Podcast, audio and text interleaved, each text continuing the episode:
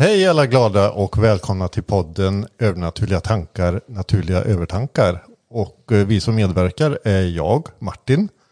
Jag Angelique. Jag John. Och jag, Emma.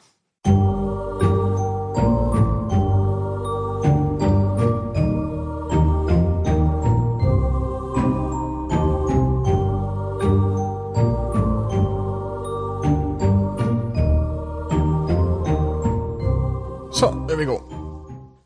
Ja. Eh, jo, jag har ju lite undringar när det gäller det här med det vi kallar för spökerier och övernaturligt. Jag tänker så här. Eh, får man skämta om de döda? Är det okej att skämta om döda? Är det okej att skämta om någonting nu för tiden? Ja, ibland. De döda. De döda. De döda. Ja, det tycker jag allt. Man Ja. måste få skämta. Ja. Finns det någon gräns? Finns det någon gräns för hur långt man kan gå eller inte kan gå? Det är nog individuellt. Det är det jag tänker. Jag tänker inte att man inte ska kunna skämta, men jag tänker det här med eh, Man kanske inte ska... PK-samhället, att eh, alla kan ju bli kränkta av någonting. Och det är Ja. svårt. Du Ja. kanske tycker att någonting är helt okej att säga och så blir någon kränkt för det du säger. Ja. Fast det vet jag inte förrän efteråt då. Nej, det är ju det. Jag tänker en begravning kanske inte är så lämpligt. Skämta om de döda. Så, Om det inte är de döda som skämtar. Och samtidigt, det kan ju vara väldigt lättsamt. Och skämta på en begravning menar jag. nej, jag tänkte om den döda. Ja, men det beror ju på hur du skämtar. Om du skämtar. Om man känner den kanske. Ja. Eh, Ja. Om man drar ett skämt, inte att... ja. Jag, jag har ju sagt på skämt som typ när vi åkte till där mamma och pappa är, är, ligger då. Så jag har ju sagt när vi kommer till parkeringen att nej, det var något dött här. Ja. Det är där, Det vill säga ett torrt pappa humorskämt. men det är roligt. Ja, det är kul. Sånt torrt. Ja. Det är ju väldigt harmlöst, tänker jag. Ja. Och sen tänker jag på eh, min nästa undran är exempelvis ifall man ska ta kontakt med någon på andra sidan. Säg att jag ska vill ha kontakt med min farmor. Eh, vad gör de på andra sidan? Tänker de så här liksom att ah, nu är någon ute i etern igen som vill prata eller ja, vad gör de på andra sidan? Ja, Har Jag inte du tror pratat ju om inte- mormor? vad sa du? Du pratat om mormor? Vad hon gör? Ja, Ja, vad gör hon? och det, det, ja, det kan jag säga att det hon gör är har man fortsätter ju att utvecklas på andra sidan. Och det hon gör bland annat är att hon tar emot människor som har dött en väldigt traumatisk plötslig död. Eller om man har varit gravt förståndshandikappad under sitt liv och själen är ju inte förståndshandikappad. Varför var du tvungen att ta upp förstånd? Jo, men det är Och ju, just gravt. ja, Ja. men det är ju så att man är avstängd helt enkelt. Likväl som om man har, eh, man har eh, kanske fallit i droger och sånt. Och, Så du menar som Emma sa att mormor jobbar i grönsaksavdelningen? På tal om skämt om det döda. Ja, precis. man har fallit i drogerna också. Nej men det är ju en väldigt spännande tanke att det du tar upp Martin. För jag tänker, jag tror ju att en, en del av själen är ju fortfarande kvar på andra sidan samtidigt som den är i kroppen. Eftersom tid är ju relativt beroende på att vi har ju skapat tiden. Eh, och det vet jag, du och jag pratade Angelique vid något tillfälle att min uppgift på andra sidan är ju att rehabilitera trasiga själar.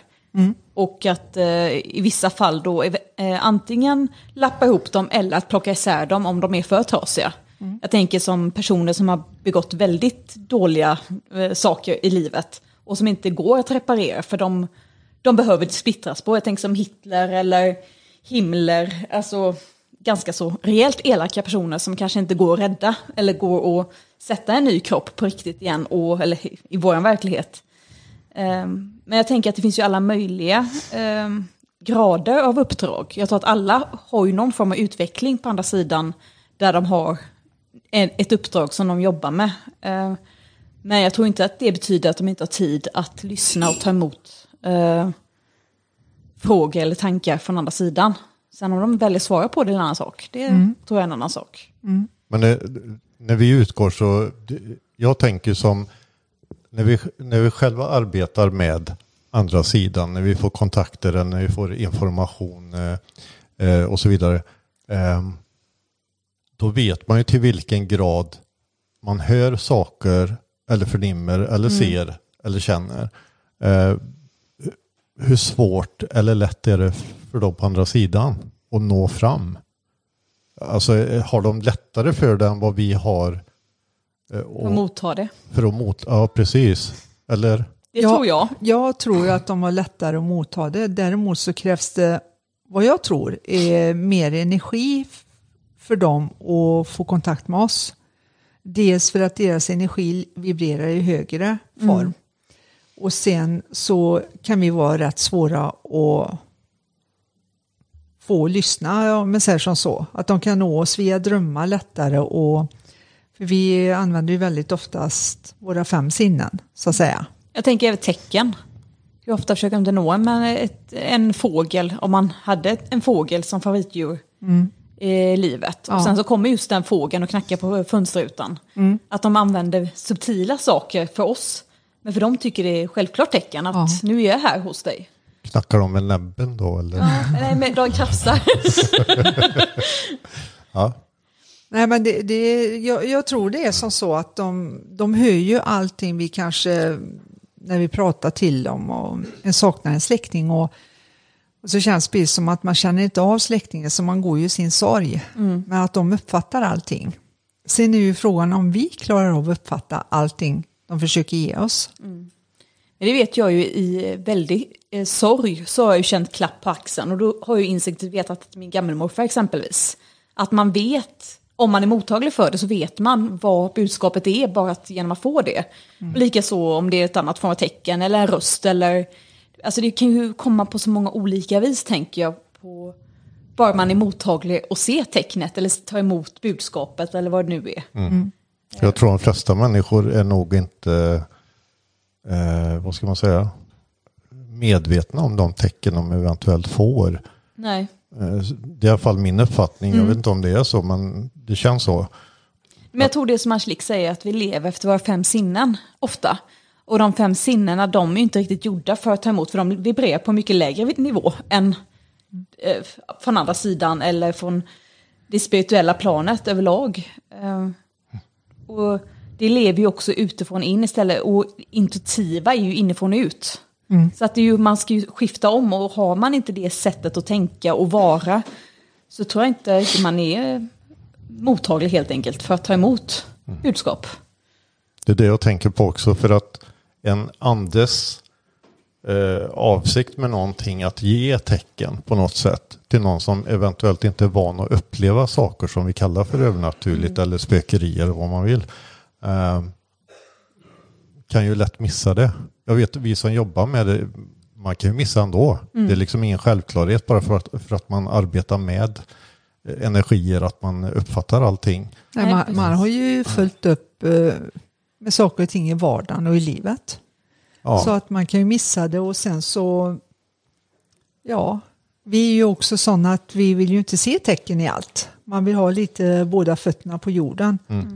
Sen tror jag lätt det kan slå över att de kanske försöker ge de här subtila tecknena och till slut blir det att de faktiskt rör någonting eller flyttar på nycklar från ett sätt till ett annat, att de gör något väldigt konkret. Och då blir det så att när det är en ond energi här, eller det är en demon eller vad det nu är, då vill man ta det till extrema istället för att tänka att ja, någon vill ha min uppmärksamhet. Det behöver inte ens vara on- ondskefullt, det kan räcka att det är min mormor eller Man tar Men- det som något negativt. Ja, att jag tror Att att, det- det, det, vi vi förstår det inte och då är det lättare att tänka att det är något negativt.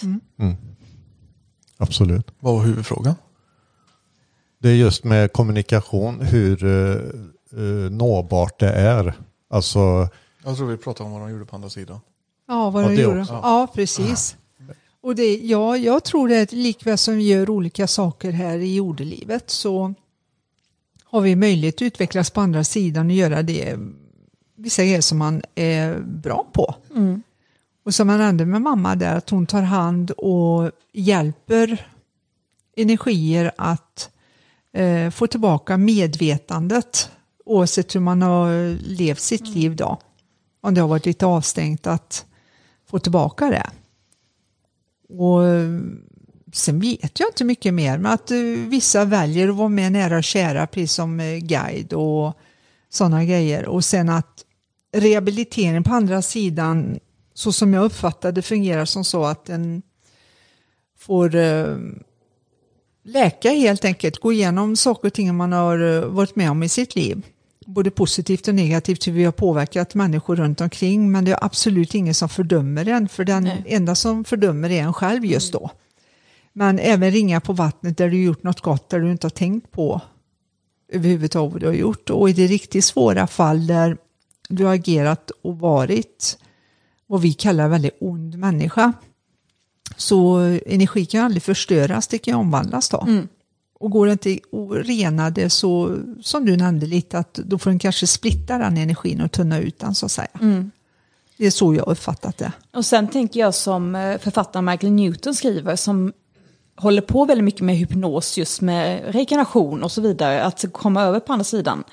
Och en av de första böckerna jag läste med honom så beskrev han det så, egentligen så pedagogiskt och så lätt som jag tog till mig, det är att på andra sidan är man som skolklasser, eh, där man har sin själsgrupp. Och man, man har ungefär en liknande karaktärsdrag som passar in i att man har samma läxor så att säga lära sig i livet. Och att man då avancerar, eh, beskrev han det som, att eh, från, för varje liv man utvecklas och gör någonting så avancerar man och får lite kanske större uppdrag eller eh, någon mer meningsfull uppgift för att man har varvat någonting i livet som man kan applicera på andra sidan. Men det, det, det tycker jag är intressant för att det pratas ju ofta om det här med just av att man går i någon slags lära, man lär sig, man har sina läxor och allt det där. Är det ett, är det ett mänskligt sätt att tänka om andra sidan eller är det så att vi har liksom vi har våra läxor Eh, Det finns ju de som är övertygade om att ja, du går liksom livets skola då. Nu tycker inte jag att skolan är så, men i alla fall. Eh, och sen så går du över på andra sidan och så har du ett högre medvetande, ett större medvetande än vad du har här. Eh, men att du fortsätter att utveckla sig. För utveckla kan jag liksom eh, köpa. Men just det med att vi har läxor. Nej, jag, tror att det är pedagogiskt beskrivet för att man ska kunna förstå. Jag tror inte att det är så simpelt som att man sitter på andra sidan vid en skolklass eller i en skolklass och gör läxor. Utan jag tror snarare det är att man eh, i kanske i den här själsgruppen, nu, nu är det jag som tänker och jag vet inte om det finns någon sanning i detta, men jag tänker att läxorna i så fall kan ju vara att man går igenom tidigare liv och att vad, vad har jag lärt mig av detta? Vad, vad var det som gjorde bra? Vad kunde jag gjort annorlunda? Eh, att man eh, ser tillbaka och analyserar det som varit inför nästa liv. Vad, vad ska jag göra annorlunda nästa gång? Eller vad vill jag göra annorlunda? Eller hur, eh, vad vill jag jobba på nästa gång? Vad, har, vad är mina utvecklingsområden? Jag tror att själen ändå har ett medvetande kring vad målet är med att födas i en ny kropp. Det där, det där är ju intressant också för att ehm, jag läste en bok för flera år sedan och det var en, hon eh, undersökte några tusen olika fall och där fick hon uppfattningen då av att vissa utav personerna de har ju valt av att återfödas till ett nytt liv här på jorden medan andra hade inte känt det som att det var frivilligt. Nej. Och vissa hade säkert uppfattning om att de inte kom ihåg eller inte visste om de hade valt eller inte. Men det var ändå som att det var ingen självklarhet av att man skulle gå ner och, och liksom genomföra ett liv till. Och vissa gjorde det inte frivilligt då, enligt dem själva. Får jag göra ett inlägg att jag tror på den fria viljan, att den råder även på andra sidan. Så om du blir mer medveten och inser möjligheterna och du inte ser några hinder, för det betyder ju mer medvetande, så som jag tror det är på andra sidan. Då kan du vara väldigt ivrig att det, det är klart att jag ska utvecklas det, för man vill ju hela tiden framåt, det är ju dit vi strävar. Men skulle det vara så att ditt liv var så traumatiskt här på jorden så du vägrar att gå tillbaka så har du ju den valmöjligheten för det är ingen som väljer. Och de här eh, läxorna om man säger som så, kanske ska jag använda ett annat uttryck för att det är ju en valmöjlighet. Sen tror jag att man har rådgivare på andra sidan som kanske säger att du kan ta det lite lugnt nu, du behöver inte vara så ivrig inför nästa liv, om vi ska prata om det då. Men så kan man ta på sig lite för stora galoscher, för vi glömmer ju hur det kan vara på jordelivet Mm. med strävan. Det Det tror jag låter med. som eh, hinduism eller någonting. Eller är det buddister? Som har Mm. det att när du har klarat alla nivåer så får du stanna kvar. Ja, buddhism. Då behöver du inte återfödas igen. Nirvana. Ja, okej. Då har du ändå klarat. Men, men finns det, är det någon som har några eh, ponera, eh, ponering kring eh, vad kan räknas som framåt och vad eventuellt är inte framåt Du menar i utveckling eller? i utveckling? Ja, Jag ja. tänker till exempel, om, om jag ska ställa som en löjlig fråga, eh, säg att jag återföds i ett nytt liv och så älskar jag historia och jag vill leva i historiska miljöer. Jag vill omge mig med historia på alla sätt och vis. Och till och med i mitt dagliga liv så vill jag leva på ett historiskt sätt. Är jag bakåtsträvare då eller stannar jag av i min utveckling? Eller finns det vissa ämnen jag behöver välja för att komma framåt? Jag, jag tror inte att du strävar bakåt, för är du intresserad av historia sedan tidigare så är det ju det är inte det som är det viktiga. Det är vad du gör för övrigt i ditt liv, hur det påverkar människor runt omkring, vad för intryck och avtryck du gör. För eh, det, det har inte med själva ämnet att göra. Och sen inom det var hinduism eller buddhism eller något sånt där att man ska gå vissa steg för att kunna välja och inte återföras. Det tror jag också, tror jag, också ett mänskligt eh, påhitt så att säga. För jag tror på den eh, fria viljan. Att man kan välja. Men att man själsligt har någonting man brinner för som går igenom liv efter liv efter liv. Det tror jag är mm, inte alls är konstigt. Men varje liv ser ju inte likadant ut så du har ju avgörande möjlighet. Nej, men sen tänker jag också att det finns ju en, eh, en gräns där mellan att ha ett intresse och att någonstans att en dörr gläntar till ett tidigare liv. Eh, är det så att man eh, är väl... Ja, alltså, nu tänker jag igen här, jag har ingen fakta på detta, men jag tänker att är det så att man är väldigt fast vid en viss epok och är eh, Eh, man drömmer väldigt mycket drömmar exempelvis om ett liv i den här epoken, att man är väldigt, eh, eh, hur ska jag säga det, um, det blir nästan lite maniskt om just den alltså, tidseran, eh, så tror jag att det finns en risk att det eh, finns en, ett tidigare liv där man har levt och att dörren däremellan är lite för öppen. Att man skulle behöva stänga den för att man lever inte tillräckligt mycket i nuet. Eh, Sen så som du säger Angelique så tror jag inte det handlar om heller att om man är intresserad av någonting att man då missar själva poängen. För poängen är ju att man lever. Att man, allt, man lär sig hela tiden ändå. Men jag tror att det kan vara eh, skadligt ska jag inte säga, men jag tror att det kan... eh, Man har ju levt klart ett liv och valt ett nytt liv. Och då tror jag att eh, vissa dörrar behöver vara stängda. Eh, exempelvis, jag kan ta som exempel att jag har ju väldigt själsligt band till en av mina syskon. Där jag instinktivt vet att jag har varit mamma till honom i tidigare liv. Eh, och när jag var yngre, eh, direkt när han föddes, så kände jag mig som en mamma till honom. Ehm, och under hela mitt liv så var jag väldigt beskyddande över framförallt honom. Jag älskar mina syskon och är väldigt beskyddande över alla. Men just honom var speciell, eller just han var speciell.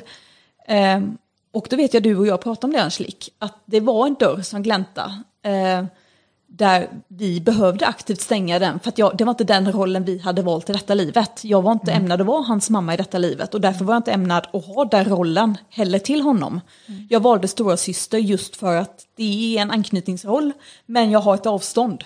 Men det är också intressant då, för rent så här när man pratar om, ja, anledningen till att jag ställer de här frågorna det är för att även fast jag har min övertygelse och min uppfattning om saker och ting så tycker jag ändå det är bra att ställa de här frågorna fast de kan verka lite naiva, lite barnsliga för att många människor vågar inte ställa frågorna eller ja, så att jag tycker ändå det är bra att ta upp det på det sättet.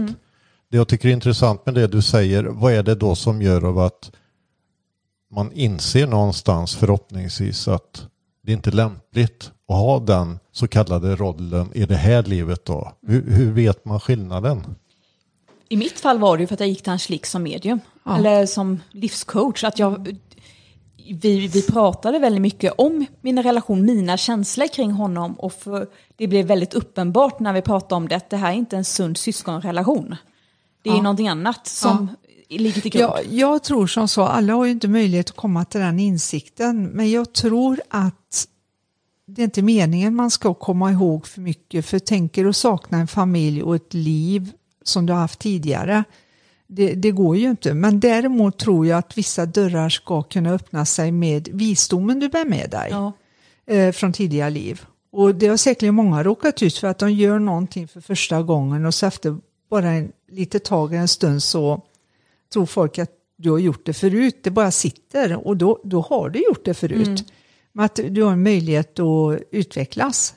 Och sen att man som barn har eh, det, det var inte så länge sedan man var på andra sidan, därför kan det komma, som det har visat sig nu de visar program och sånt om barn som kommer ihåg tidigare liv, men efter ett tag så stängs eh, den där dörren. Sen kan det vara bra att gå igenom regression ibland om det är så att man har fobi för vatten eller någonting som gör en lite handikappad i det här livet. Att det kan ju ligga något trauma bak i tidigare liv. Så jag, jag tror att, och vissa människor vet, möter för första gången det bara känns som man känner varandra, det känns rätt.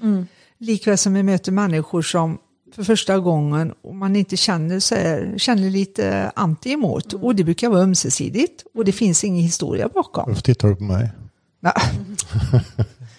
Nej. Ömsesidigt Martin. Nej men det måste jag faktiskt berätta en historia om just det, för jag håller helt med Angelique att jag hårdrog det nog lite.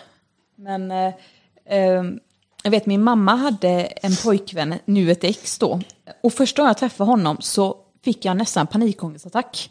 Bara att se honom så fick jag en, jag fick så stark reaktion på att jag ville fly från honom. Eh, och natten efter det tror jag det var så dömde jag att han brände mig på bål. Och då var det bara uppenbart för mig att okej, i tidigare liv har han orsakat mig väldig smärta. Eh, för att det var så kopplat till den här panikångesten att se honom och sen drömma drömmen.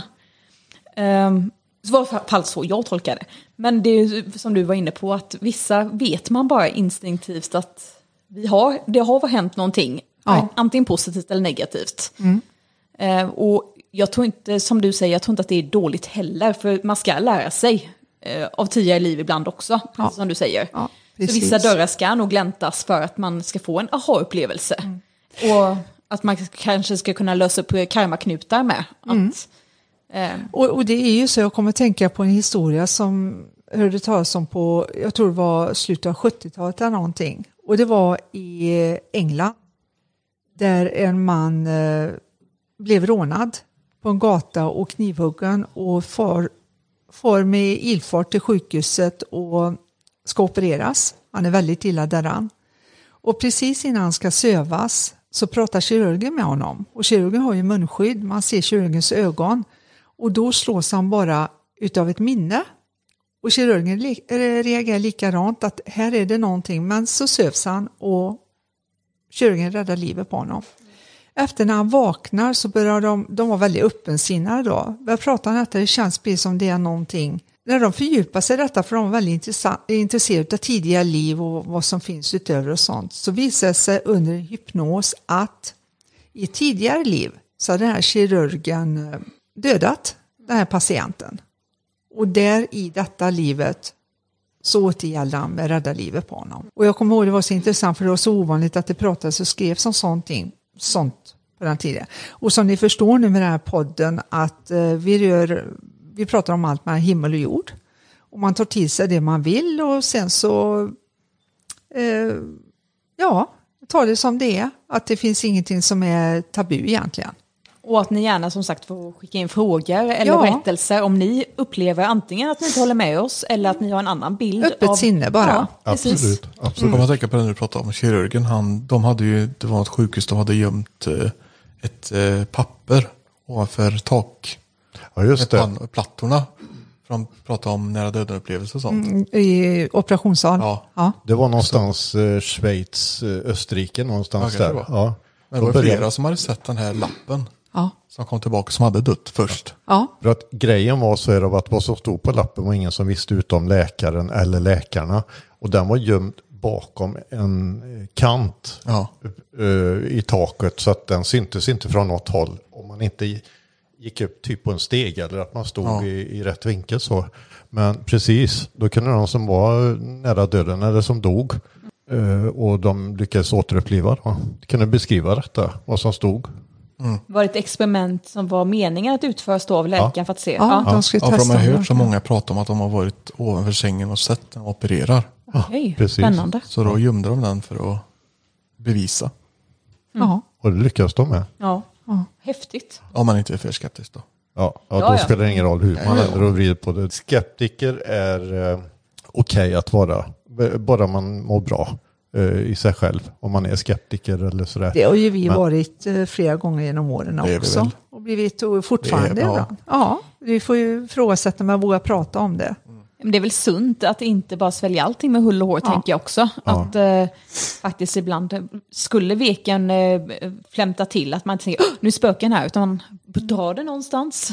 att man först faktiskt ifrågasätter. Det, det är ju till, precis, det är ju precis det vi gör också. Alltså är vi och rensar ett hus eller någons hem så, då tänker man ju inte oj, det drar det någonstans. Men tanken finns med. Ja. För man ofta så tar det andra över så, så, så pass kraftfullt så att man behöver inte tveka på det. Men den varianten finns även vid en, exempelvis en husrensning.